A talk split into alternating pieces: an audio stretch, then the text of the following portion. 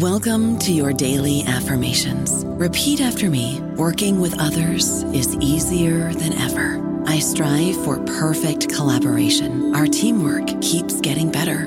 Yeah, affirmations are great, but Monday.com can really get you the teamwork you desire. Work together easily and share files, updates, data, and just about anything you want all in one platform. Affirm yes to start or tap the banner to go to Monday.com. This episode is brought to you by Reese's Peanut Butter Cups. In breaking news, leading scientists worldwide are conducting experiments to determine if Reese's Peanut Butter Cups are the perfect combination of peanut butter and chocolate. However, it appears the study was inconclusive, as the scientists couldn't help but eat all the Reese's. Because when you want something sweet, you can't do better than Reese's. Find Reese's now at a store near you. This episode is brought to you by Pepsi Wild Cherry. Pepsi Wild Cherry is bursting with delicious cherry flavor and a sweet, crisp taste that gives you more to go wild for. Getting wild may look different these days, but whether it's opting for a solo Friday binge watch or a big night out, everyone can indulge in their wild side with Pepsi Wild Cherry. Also available in Zero Sugar. So grab a Pepsi Wild Cherry and get wild. Welcome to the New Books Network. Hello, everybody, and welcome to New Books in Food. I'm Amir, and uh, today I have the pleasure to talk to uh, Sydney Giacalone and uh, Professor Julian Agyeman about their new book, The Immigrant Food Nexus, which was published in 2020 by MIT Press, which is affiliated with Massachusetts Institute of Technology. Sydney and Julian, thanks for accepting my invitation and for being here today. Thank you, Thanks Amir. for having us. Um, I'd first like to uh, start with a bit of background about uh, yourselves and uh, also about your research. Yeah, Yeah, absolutely. um, Julian, you go first. yeah, absolutely. Thanks, Sydney. Um, yeah, my research platform, if you like, Amir, is this concept of just sustainabilities. Um, for too long in the 90s, when I was um, starting to do research in, in sustainability, I noticed that sustainability was almost synonymous with environmental sustainability. And I wanted to um, bring in a justice element. And at that time, the environmental justice movement was growing in the United States. But what I noticed was that a lot of urban planners and policymakers, people who, in theory, make things happen, saw environmental justice as an, an activist or advocacy agenda, and so weren't really fully integrating it. So my colleagues and I thought, how do we get the justice from environmental justice into this new policy arena of sustainability? And we came up with this idea of just sustainabilities, the idea that what we have to do is to improve people's quality of life and well-being do that in a just and equitable manner while living within the limits of ecosystems. So that's my kind of platform. It's a normative concept which i use to explore issues of food justice. I use to explore issues of urban design and you know where parks are where the where the trees are why certain neighborhoods are hotter than others in summer I use it to look at the concept of the sharing economy and the sharing city. And most recently, uh, to look at the idea of immigrants and food, because we've got a very active food justice movement in the United States. And it has to be said that, um, you know, immigrants haven't always been the center of attention. And so Sydney and I's book is an attempt to really take a critical look at that and at what is happening at both the policy level and at the personal and daily social practices level. Thank you very much, Julian. Uh, Sydney? Yeah, so I um, started in food justice uh, during my undergraduate at Tufts and was lucky to be in uh, Julian, one of Julian's um, grad classes towards the end of my time there, and was really interested in food as a lens to talk about a much wider variety of topics from um, belonging to restaurants to labor to animal ethics to um, the environment. And I, coming out of that, um, was given this incredible opportunity to work on this book with Julian. And that was really um, we'll talk a bit about the timing of that, but that was especially uh, an important moment politically for food and for immigration conversations in the US coming out of the 2016 election. Um, now I am, I spent a bit of time outside of academia in nonprofit and foundation funding, and then have found my way back to academics. I'm a second year doctoral student at Brown um, in the anthropology department. And my work is very directly coming out of this book in particular, looking at rural um, farmers and ranchers, especially multi generational farmers that are engaged in political topics that you wouldn't um, expect them to in the kind of political polarized climate in the US, whether that be immigration, um, racial justice, climate justice, all sorts of topics that rural farmers are actually um, quite engaged with in various ways. Hey, thank you very much, Sydney. Uh, I guess that brings me to my next question, which is still sort of a background question, and you uh, somehow answered it already. Uh, but uh, I'm, I'm interested to know a bit more about what made you write a book about immigrants at food. I, I was just talking to Julian uh, before this, and he mentioned that uh, there was a, a, story behind the book. So, what is that story, or what are some of those stories behind uh, the writing of this book? Well, yeah, thank you, Amir. Um, yeah, so Sydney um, was was in my food justice class uh, in fall uh, 2016, and there was a very significant event in fall 2016, and that was the election of uh, President Trump.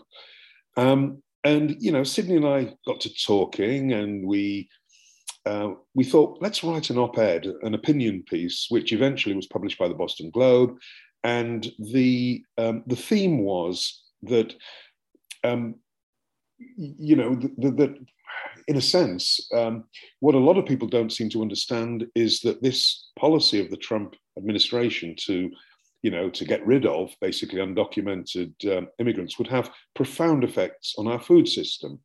Um, uh, and the, you know, because most of the workers in the food system are uh, people of color, immigrants, most of whom are undocumented, and they are maintained in a precarious state. So we wrote this op ed, not saying that hey, your food prices are going to go through the roof if uh, if Trump does what he says he's going to do, but really saying this is a this is a window to take a more nuanced look at the relationship between uh, immigration policy and food policy. And uh, as I say, it got published in I think February 2017, and I then thought, you know, there's there's a lot more to this. You know, we had 900 words for a, an op-ed. Um, we can do more than this. And so, you know, I talked to my publishers at MIT and they said, hey, we really like that idea. And, you know, Sydney, do you want to, you know, talk a little bit about the rest? Absolutely. Yeah. So that, I like to think that that was a moment that was one of the reasons why I think this book got a pretty wide range and successful range of, of research that was being done um, leading up to the 2016 election and uh, just after it was able to get at a lot of the different topics that many different types of academics and activists were working at the time. So, coming out of that op ed, we um, sent out a call for papers and um, got a range of, of voices coming out of kind of the more um, policy level work with food policy councils, with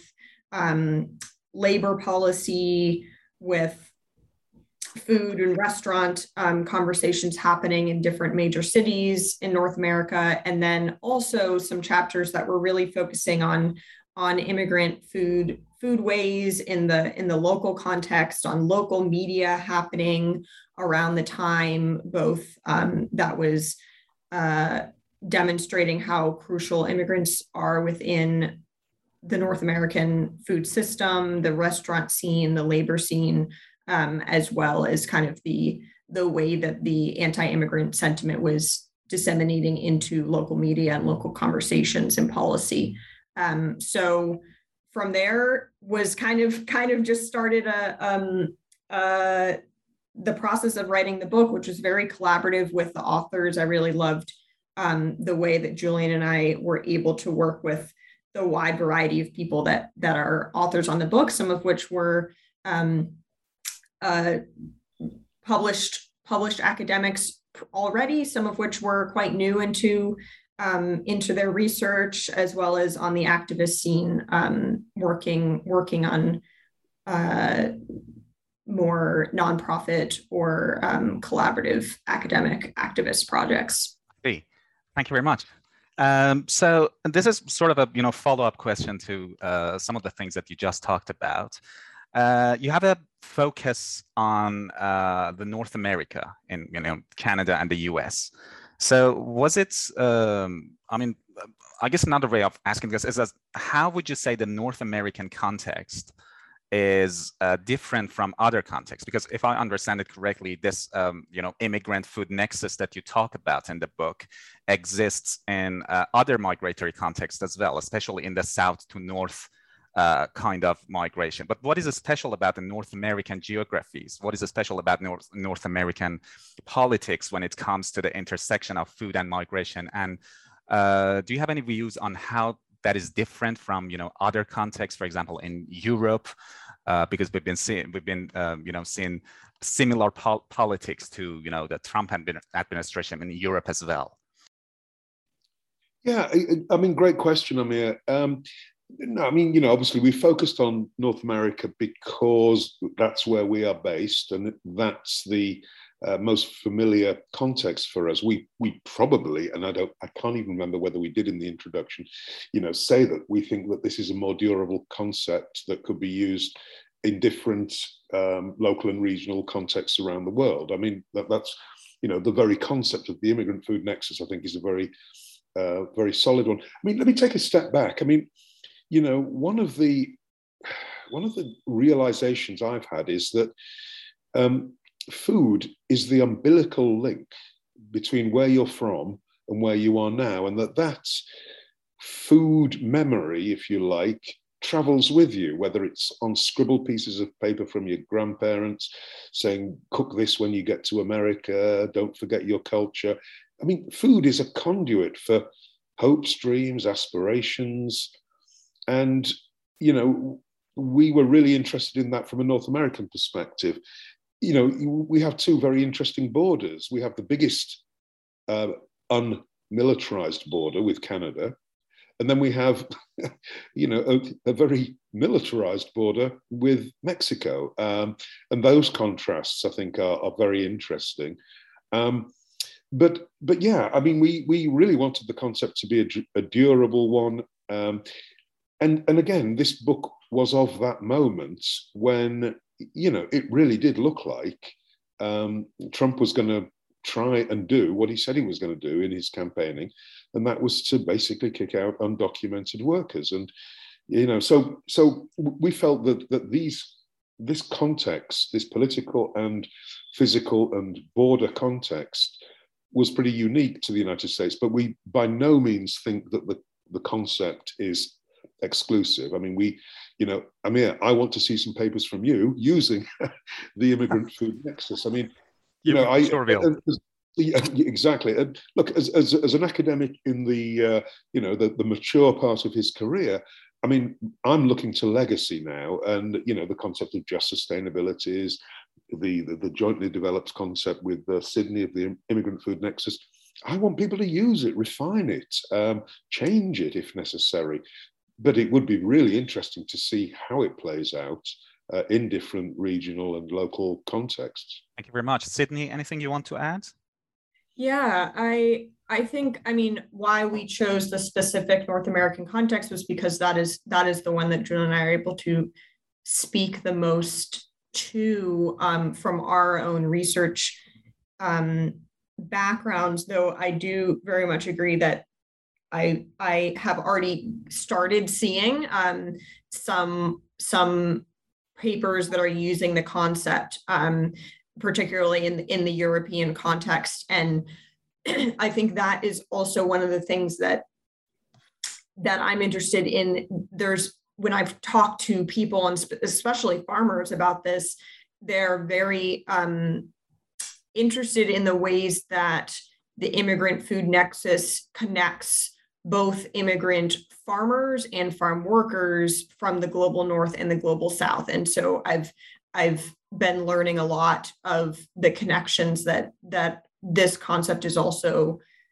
um, good at good at thinking about in terms of farmer and farm worker solidarity and alliances um, outside of North America and and especially between um, Central America and North America uh, as as farmers are um, allying with with global South farmers and and farm worker networks. So I think I think it definitely has um, applications beyond the geography that we we focused on and it'll be really exciting to keep seeing um, how those how those pan out thank you very much sydney and i will sure be using it in my future research because uh, i have seen many of the things that you discuss in the book and other authors also discuss in the book uh, in new zealand uh, with regard to the intersection of food uh, and migration.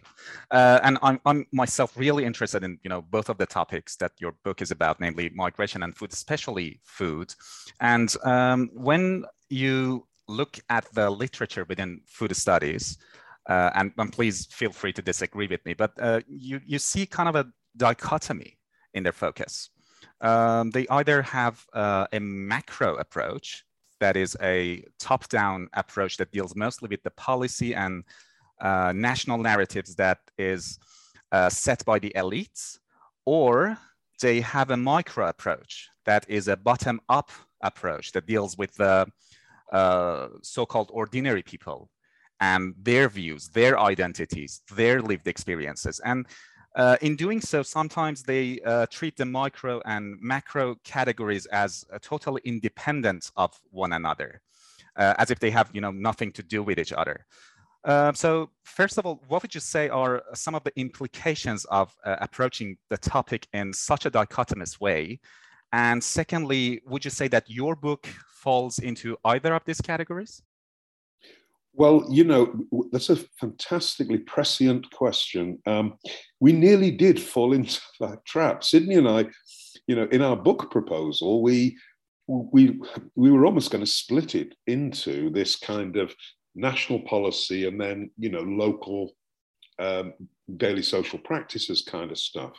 Um, but what, what what we found when we got the papers was that there can be no separation between these. The you know the the immigrant worker uh, with a food um, a food cart in New York cannot be you know uh, dissociated from um, you know immigration policy because you know they were being hounded by um, immigration officers and public health officers and such.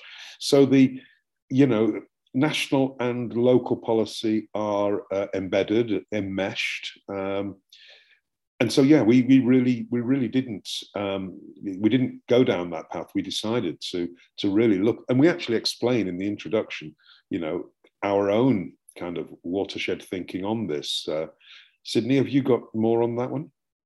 Yeah i i distinctly remember the moment we we wrote the original structure for the book and it it basically divided the more macro, the more micro chapters, and then this odd section of, of interrelated micro macro. And it, and it didn't make any sense. And that is kind of the moment that we said, you know what, this, this division is part of the problem that we're trying to talk about in this book, which is that often in both food and immigration, the micro and macro are treated as two distinct realms when in fact the, the most rigorous analysis aren't seeing them as these two things. And so, I mean, immediately coming to mind is Fabiola's chapter on gender and food in um, New York Dairy and just the ways that that chapter, as well as so many of the other chapters, so well knit together how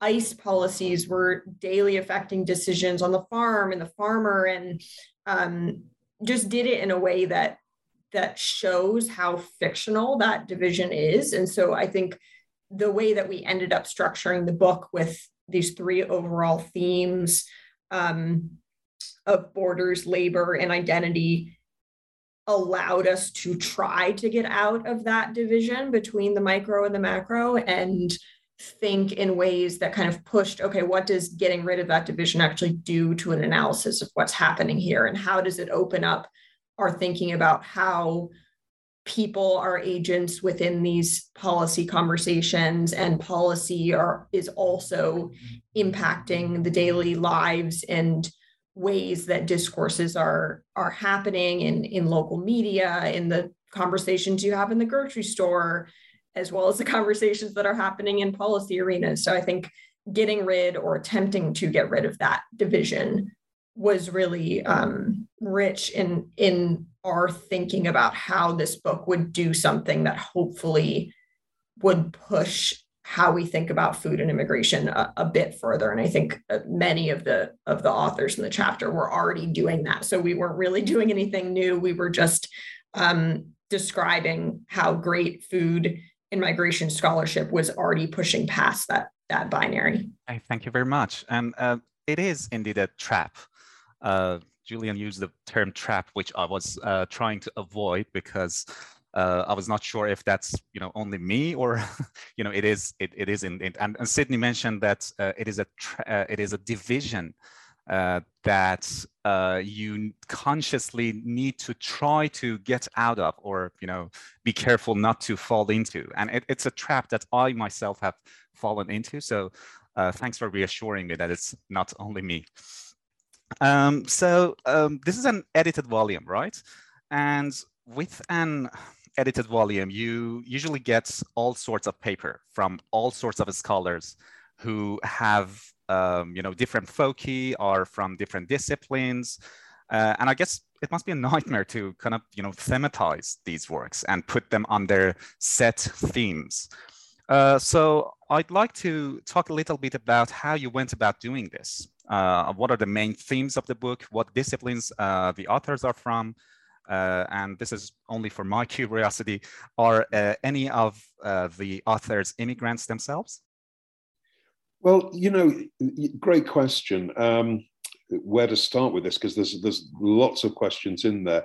Um, you know, I've edited, co-edited uh, a lot of books, um, and yes, it is very difficult to um, you know, I mean, you read some edited collections and there are some really choice chapters, and then there's some, you know, eh, not so good chapters.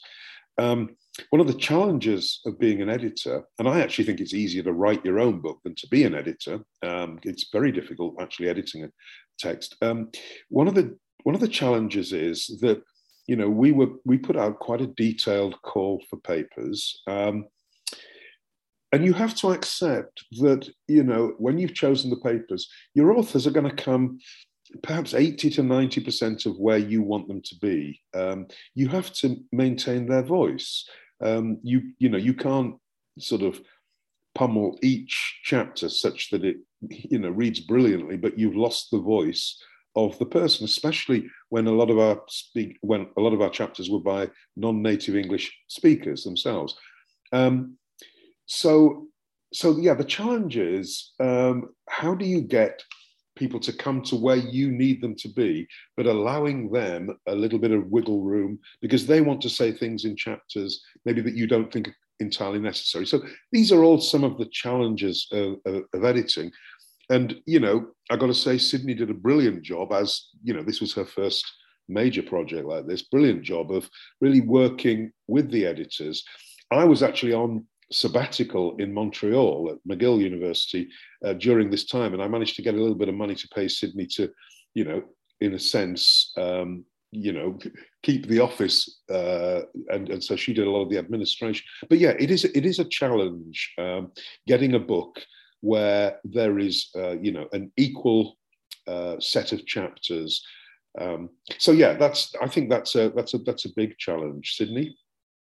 Yeah, I think um, coming, one of the things that I actually say to people is that I, I had a background in peer writing tutoring, and it actually ended up being um, very, very useful. And that was one of my favorite things about this project was working with the variety of writers that were coming from several different disciplines. So this doesn't this is not a very discipline specific book. I would say we've got people from sociology, anthropology, geography, um, more community based um, research methods. We've got more on the on the science side of of um, food science. We've got uh, people on the policy side, really uh, all across the board, a, a, quite a few different voices. And yes, um, several of the of the authors are immigrants themselves.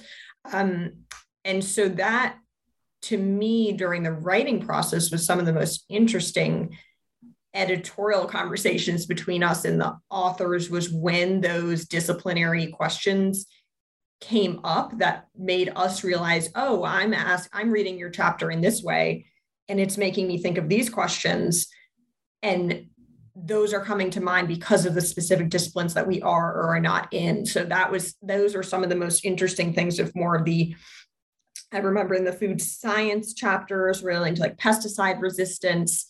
Um, such interesting questions were coming up about the social dynamics of of the um, the the policies that they were talking about and um, on the other side like talking about media studies there's a lot in this book about kind of the role of media and so the the author's disciplines i think added a lot to the fact that new questions were coming up that perhaps hadn't come up when each of these chapters were treated individually. But when we were reviewing them together, I think each of them made us think of new questions that we were asking the authors, and the authors were um, getting back to us with more thoughts on those, and those were informing questions we were then asking the other authors. So it was, it felt like a very collaborative process in how each of the disciplines were um, were informing the others as we were going through and and changing it, as you said, from a series of individual chapters to something that reads as as a larger narrative. I don't know about you, but I'm very busy and I don't have a lot of time to cook. That's why I subscribe to Factor. Eating better is easy with Factor's delicious, ready to eat meals. Every fresh, never frozen meal is chef crafted, dietitian approved, and ready to go in just two minutes. You'll have over 35 different options to choose from every week, including Calorie Smart, Protein Plus, and Keto. These are two minute meals Factor meals are ready to eat and heat, so there's no prepping, cooking, or cleanup needed. They're flexible for your schedule. Get as much or as little as you need by choosing your meals every week. Factor is the perfect solution if you're looking for fast, premium options with no cooking required. Sign up and save. We've done the math, and this is important. Factor is less expensive than takeout, and every meal is dietitian approved to be nutritious and delicious. Head to factormeals.com slash NBN50 and use code NBN50 to get 50% off. That's code NBN50 at factormeals.com slash NBN50 to get 50% off. This episode is brought to you by Reese's Peanut Butter Cups. In breaking news, leading scientists worldwide are conducting experiments to determine if Reese's Peanut Butter Cups are the perfect combination of peanut butter and chocolate. However, it appears the study was inconclusive, as the scientists couldn't help but eat all the Reese's. Because when you want something sweet, you can't do better than Reese's. Find Reese's now at a store near you. Hey, it's Kaley Cuoco for Priceline. Ready to go to your happy place for a happy price? Well, why didn't you say so? Just download the Priceline app right now and save up to 60% on hotels. So, whether it's Cousin Kevin's Kazoo concert in Kansas City, go Kevin, or Becky's Bachelorette Bash in Bermuda, you never have to miss a trip ever again. So, download the Priceline app today. Your savings are waiting Go to your happy place for a happy price. Go to your happy price, Priceline. And while we are, you know, uh, on the subject of uh, authors, uh, I noticed uh, that one of the chapters of your book, and this is something that I hadn't come across uh, before, uh, is written under the name Situational Strangers. That's the chapter 14 of your book. Um, could you talk a little bit about that and why situational strangers, why you have chosen or the authors have chosen not to give their names? Yeah, um, that chapter was written collaboratively by um, a couple authors that um, asked if if that would be a okay decision on their part, and of course we said absolutely um, to have their names removed in solidarity with um, the particularly undocumented immigrants that um, are are in this book in a variety of ways, whether or not they are the author themselves, whether or not they are um, participants in the research. And so that was that was a decision that was entirely on them and and was uh, yeah a pretty incredible decision to see in academia when so much um, of people's people's status relies on having citations and such which requires names right um, but so yeah that was a decision on their part to um, demonstrate uh, with with the participants of their research and the larger um, body of participants that are contributing to this volume that are not able to include their names for reasons of, of personal safety um, and such regarding their status. Very much. And another thing, this is not a question, this is just a comment that I really liked about uh, the book was uh, when you uh, you know recognize each of the countries of origin of the participants in the in the first page of the book and the researchers and authors who have contributed to these pages and there are uh, I think 30 something countries uh, that have, you know, uh, um, either, you know, people, uh, there, there scholars or, you know, uh, the participants that you recognize this, this, I, I, don't know, Julian, is this a, you know, um, common practice in, in the books uh, written about migration? Well, um, I mean, yeah, at the moment I'm working on a book um, where we are looking at a lot of uh, indigenous ideas like you know the seventh generation principle you know you plan for the seventh generation. Now that's clearly you know been taken up by a lot of people in the sustainability world and it's never mentioned that it's you know it's uh, i think it's from the uh, the haudenosaunee uh, people um, the confederacy the haudenosaunee confederacy. We have to um, in addition to acknowledging land uh, we have to acknowledge ideas. Um, and I'm becoming much more ethically inclined in the work that I do. And so we felt, and I, have just got the book open here, you know, this book is dedicated to all those who've traveled from the land of their ancestors, forced and or chosen, following the worn immigration and trade routes carved out by global foodways.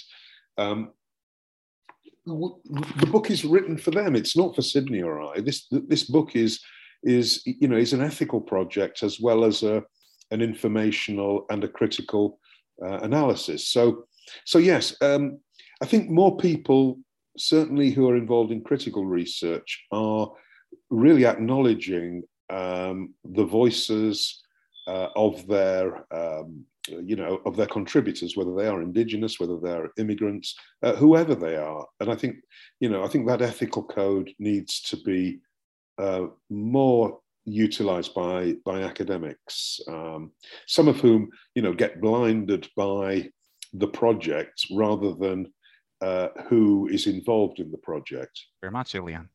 Um, okay, so um, moving on to you know um, kind of a different topic. Uh, we um, hear a lot about um, alternative food systems in food studies and, and also outside academia. And uh, the bodies that are often associated with such discourses and practices, uh, they are often white and they are often a middle and upper class. Um, I remember I was watching the other day this uh, documentary on Netflix called uh, Kiss the Ground, which I absolutely do not recommend. Uh, and uh, there were a bunch of you know white experts and white farmers, uh, and also lots of white celebrities for some reason, like um, you know Woody Harrelson was narrating the documentary, or uh, Tom Brady and his wife, or uh, Ian Somerhalder, the guy from the Vampire Diaries, or uh, Jason Mraz, the the top the pop singer. and also Patricia Arquette, who very interestingly talked about how she went to Haiti to quote teach the locals how to use you know composting toilets. So it was one of those documentaries. But uh, what um, haunted me throughout the documentary was uh, the a, a, kind of very strong emphasis by um, what these you know white people and white experts on how everything that they were talking about was uh, actually new, was novel. They were talking about this as a new breakthrough. And, and they said a couple of times that nobody knew this before. And uh, this was just you know, one documentary, but we can see this kind of discourse elsewhere and we can see it a lot. So uh, my question is, are these uh, you know, so-called alternative food systems uh, that we keep hearing about, are they really new? Or, and, and I'm asking this question because several chapters of your book kind of countered this narrative. Well, you, you know, look, I, am smiling as you as you say this. I mean, it's almost like you're, you, you know, you're setting me up to to to vent. Um, uh, look, what you've just said is the rationale for my food justice class. It's called Food Justice: Critical Approaches in Policy and Planning, and um, it is a critique of the alternative food movement. Um, you know, I can understand their goals. Um, I can understand what they're doing, and a lot of the people in that movement are good progressive liberals, but their privileged positionalities blind them to the ridiculous statements, like you've just said. This is all new. No, it's not new.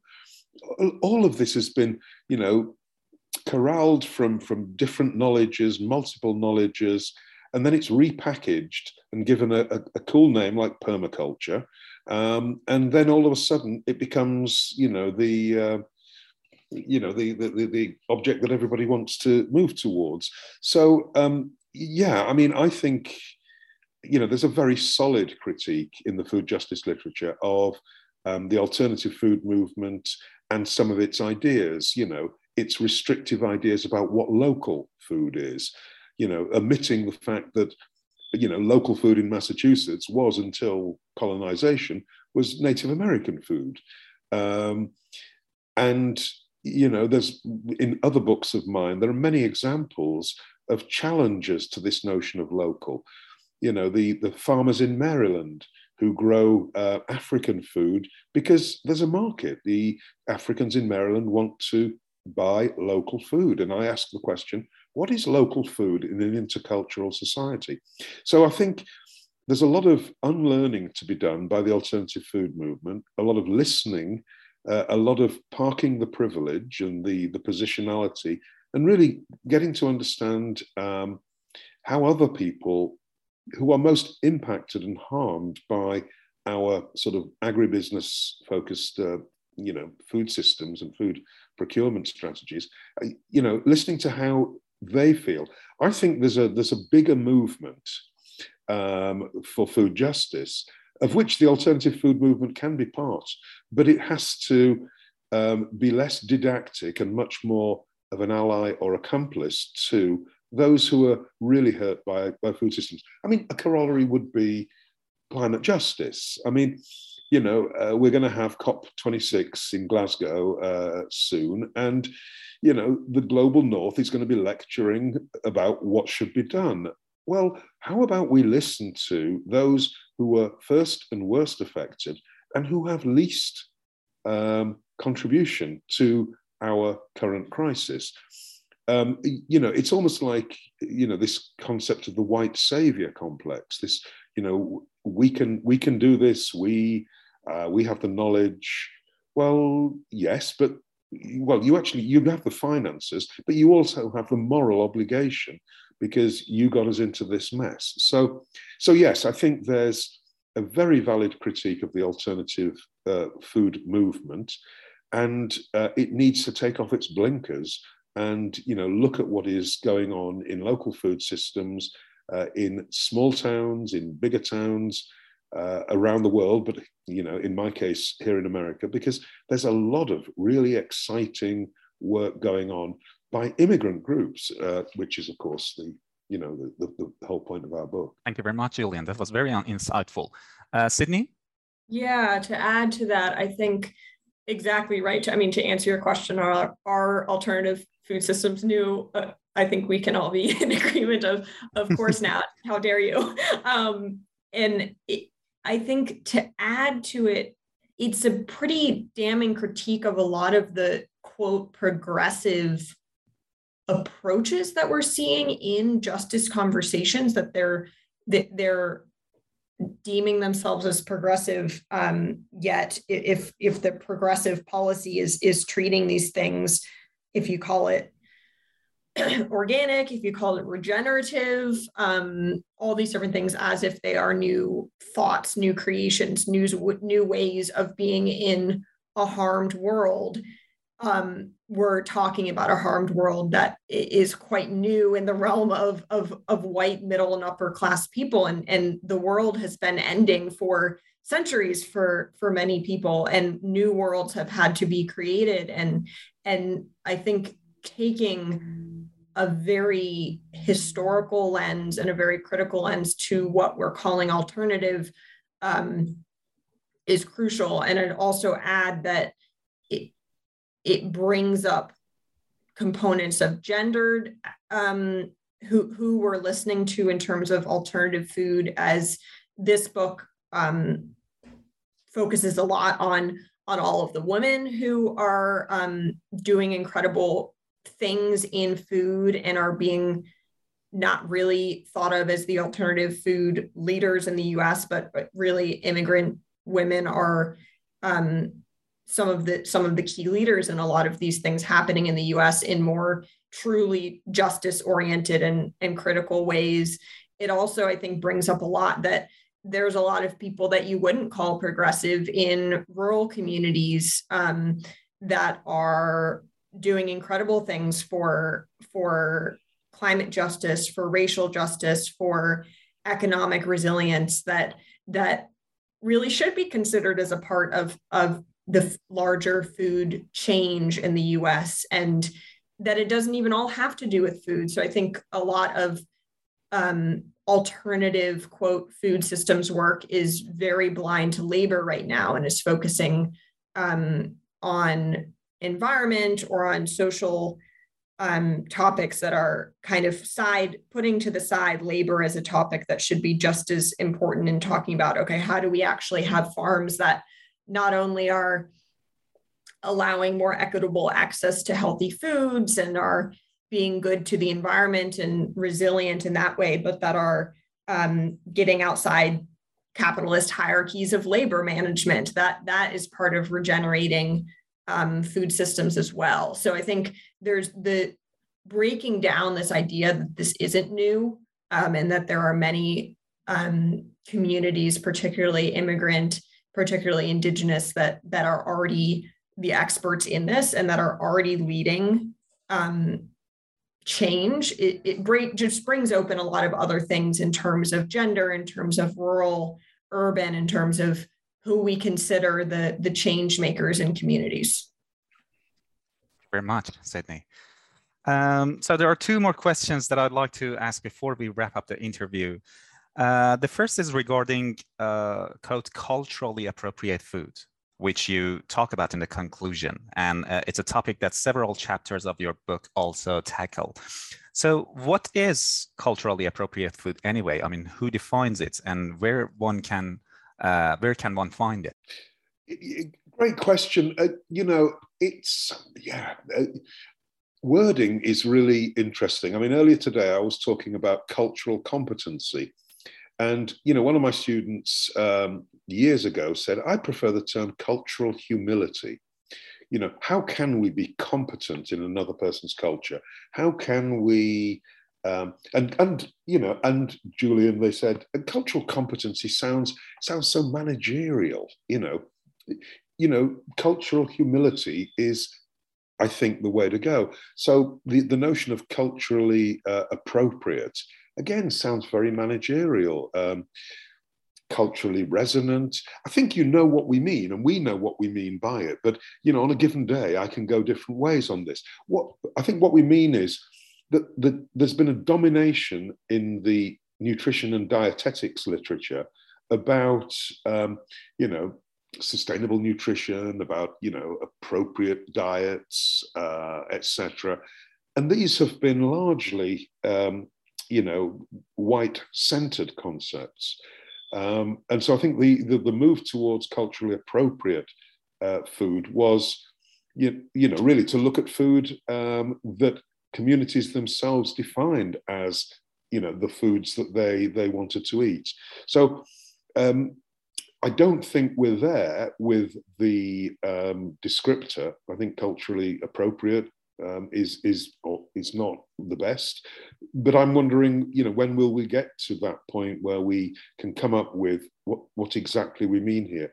I think we, we you know, we're talking about choice here. We're talking about pushing back from, um, you know, white normative notions of what an appropriate diet is, um, because as you know, uh, many different communities have very different takes on on body shape, body morphology, um, you know, and and foods are part of that equation. I think.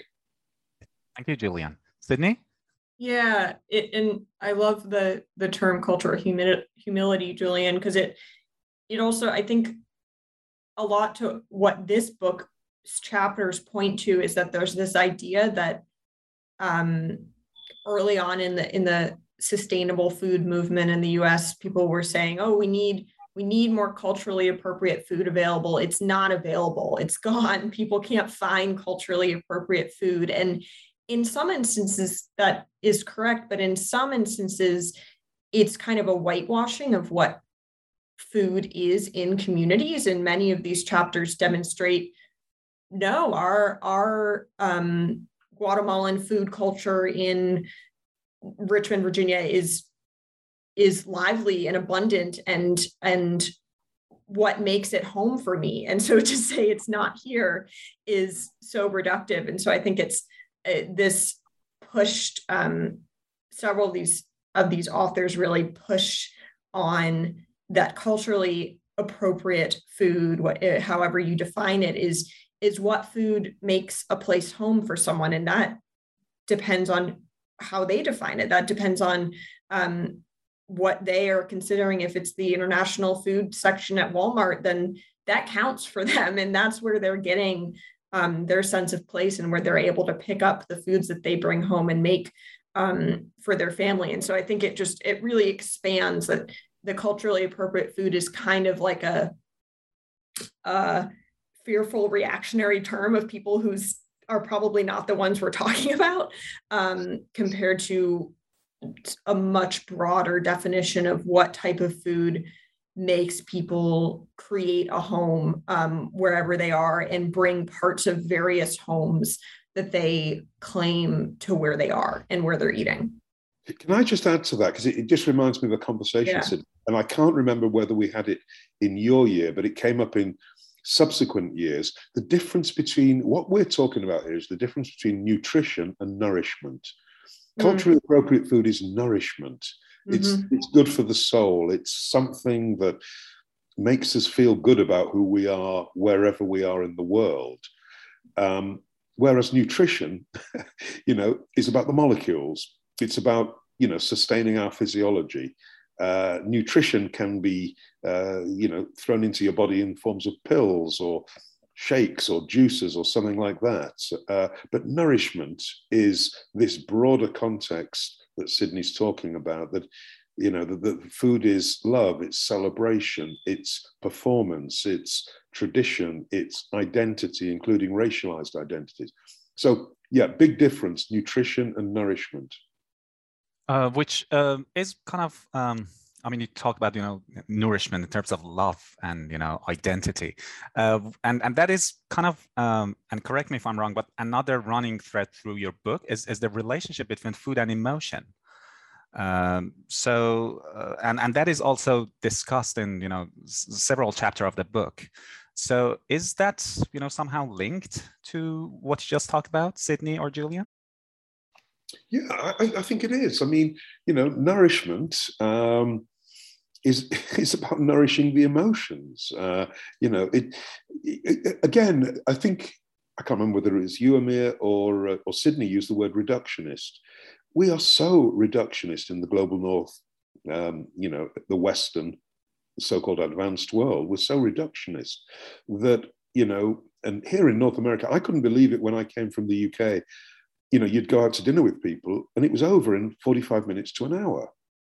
That, that really food was it was perfunctory in so many ways whereas even in the uk which is not known as a great sort of culinary nation uh, although it's got, lot, it's got a lot better. But you know i remember sitting in france in greece in spain in italy with friends and food was the focus of a whole evening. That's nourishment. That's emotion, that's love, um, solidarity, partnership. Um, whereas, again, nutrition is this reductionist uh, sort of idea that we can put chemicals in our body and we will we will function. Nourishment is much deeper than that. So, so yes, nourishment. Uh, you know, a big part of that is is this notion of of, emotion, and and you know, again, I just want to make the point, I mean, that one of the really big points we make in this book is is that um, you know, in these days of increasing anti-immigrant xenophobia, um, we sort of hypothesized, although we didn't test, but it came through in the in the author's writing. We hypothesized that you know, food is going to become more important. The notion of nourishment is going to become more important um, as a way to escape the hardships in many ways of being in a society um, where, um, you know, in those days of, of Trump, where, you know, immigrants were scapegoated for uh, anything and everything. Uh, yeah, Sydney? I think, yeah, I think that is is bringing to mind two things in my mind. The first is just seeing where this might go in terms of COVID and, and thinking about the, the the experience of isolation um, obviously has been just gotten to a whole nother level since this this book came out and the book came out right right when covid was starting in the us um, and i think the role of food as yeah as a as an intimate space of of safety or of belonging even in contexts where where belonging and safety are in question and there's a, a, a, greater context of precarity in daily life is something that this this book brought to the forefront. And i think the mental health as a part of food was something that was a key connection between a lot of the different chapters. Um, and i think that again kind of goes back to our conversation about the micro and the macro of um, micro experiences of joy or prolonged joy and experiences of safety when when things are going better with with kind of national sentiment around immigrant belonging are just as important as these larger conversations about more um, more nationalistic or or violent sentiments against people. So i think this was this was also a thread throughout several chapters that the joy matters and the the moments of belonging and of connection over food and um, feeding others and being fed by by by your family or by your loved ones are just as important in the the kind of an overabundance of literature talking about precarity and fear and um, the the emotions of um, lack of belonging are, are crucial to recognize, but they also can't dominate over demonstrating that people have complex lives and there are moments of of joy and of sadness that are that are a part of these um, food food kind of experience more broadly. Very much, Sydney. And I think with um, you know you mentioned COVID, and I think with COVID and everything that has come with it, um, you could write a sequel to your book you know, the immigrant yeah. food nexus too. Would you nice? Absolutely. Well, well, funnily enough, actually, Amir, I don't know whether you've seen, you know, my earlier book, my really my first journey into food justice is called Cultivating Food Justice, yes. Race, Class, and Sustainability. And yep, I definitely that, have. That was 2011. It's it's 10 years old, and uh, MIT Press are literally gagging for us to uh, come out with the Cultivating 2.0. And I'm pleased to say that we're having a session at the AAG, the American Association of Geographers, that's coming up in uh, February, um, late February, early March in New York. And um, we received 30 papers, 30 abstracts, of, of which one is is Sydney's to um, you know to, to be part of these sessions, and from these sessions we'll make decisions about what what chapters are going to be in the in the new book. So so yes, I do think that there is, you know, I mean, this book project was you know was was a was a start. We I would love to see more of these kind of books. Um, you know, and, and one thing that uh, you know we haven't talked about really was that part of the, the idea of the book as well was to destabilize the this notion of farm worker as some sort of racially coded notion um, of Latinx poor. You know, there's a good example in this book, a brilliant chapter looking at how women um, um, the uh, you know partners of the some of the farm workers establish cooperatives, and their their their brilliance and skills um, with the sort of financial management um, you know a lot of um, benefits to to the cooperatives, and so you know the book the book is full of stories I think which again try to destabilize this poor Latinx farm worker idea and show that there are enterprises being developed um, based on these these very skillful women with with with multiple knowledges and multiple identities as Mexican American women. Yeah, and, that that's a great one to bring up too, because that's also focused in Southern Appalachia. So breaking breaking down uh, really pervasive um, focus in food food systems literature, even very critical literature of focusing on the coasts and up north and kind of writing off um, incredible immigrant and um, indigenous and folks of color's work in in the US South and Midwest on these topics. Thank you very much, Sydney. Um, so before we wrap up the interview, is there um, any further comments? Is there anything you want to add, Sydney or Julian? Um, I don't uh, Sydney, any other thoughts that you have? Um, I think this. I, I mean, I really yeah, like I your so. Amir. You, you, you know, you've clearly, um, you know, really done your homework on this book, and um, you know, it's yeah, it, it's a pleasure to. Um, I kind of had to, Julian. what do you mean you had to?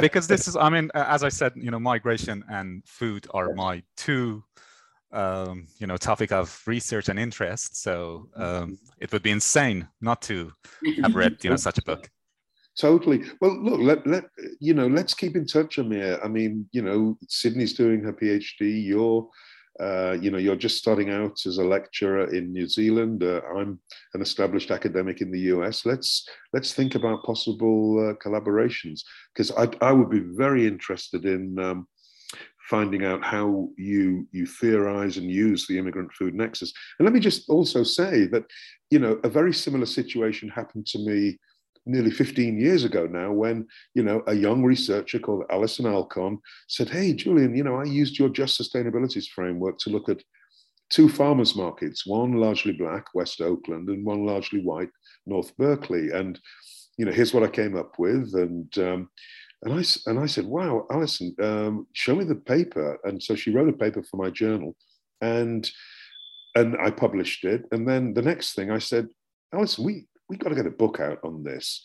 And, you know, um, one of the ways that I am really quite prolific at publication is I work with brilliant uh, young minds like Sydney's, like Alison's. And Alison is now, you know, I would say one of the leading uh, writers on issues of food justice. And in five, ten years' time, so will Sydney be. Um, so, you know, for me, um, it, it's you know, it's part of uh, mentoring the next generation and, uh, you know, leaving that kind of legacy is really important. An honor to collaborate with you guys in the future. And um, speaking of collaboration, uh, um, uh, Sydney, is, is there something, I mean, apart from your um, um PhD that uh, uh, you are working on, is there any other current project that's you're working on? Yeah, so right now I'm um, continuing my research that I'll be um, presenting in the, the session that Julian was referring to uh, next uh, February on kind of a more critical approach to how we're using food desert mapping technologies in the US and the um, perhaps apolitical um, effects that it's having on how we're talking about food policy and access in, in urban food spaces. And then, um, yeah, in in year two of, of work with farmers um, across the U.S., especially focusing in Iowa and Georgia, um, that are that are taking very radical stances on um, particularly immigrant climate and racial justice um, conversations. So continuing both of those those works and that that second project with um, uh, multi-generational rural farmers is uh, collaborative with many of those farmers and hoping to see um, perhaps networks of uh, farmer activists coming coming out of that and being able to connect with each other and others in the farmer and farm worker um, advocacy spaces in the U.S. Thank you Very much. And Julian, apart from uh, what you already mentioned that you're working on, is there uh, any other project that you're, you know, thinking of doing in the future, in the near future? Well, um, oh, yeah. I mean, I've got so many projects. I, I can sometimes I even forget them. Um, but one that is pertinent to this, that some of your readers might, uh, your listeners might want to look at, is um, I've got a very good student at the moment working on my urbanfoodstories.com um, website, which in many ways is, is, is a precursor to the immigrant food nexus. And it's just stories from um, largely immigrants um, or BIPOC people in, in the United States who are doing uh, interesting things with urban agriculture and you know have interesting stories to tell and so we're we're we're really uh, getting a whole load of new uh, stories. And Sydney, you'd be interested to know that now one of the options in uh, the food justice class for your final project is to is to develop a, an urban food story um, with an immigrant group. So. Um, oh, so we're really, yeah, we're really starting to populate that uh, that website. So, so Amir, if you can uh, guide your uh, listeners to urbanfoodstories.com, um, and if any of you out there have interesting food stories, um, especially related to migration, then um, you know, please please get in touch with me. Thank you very much, Julian. That sounds amazing, and I'm looking forward to you know knowing more about that. Um, so thanks, Julian, Sydney. Thanks to both of you for being here and for talking to me about your amazing book. I uh, enjoyed reading it very much, and uh, I enjoyed it even more to uh, discuss it with you guys. So uh, thank you again. Great. Thanks, Thanks for having us. Yeah, thank you.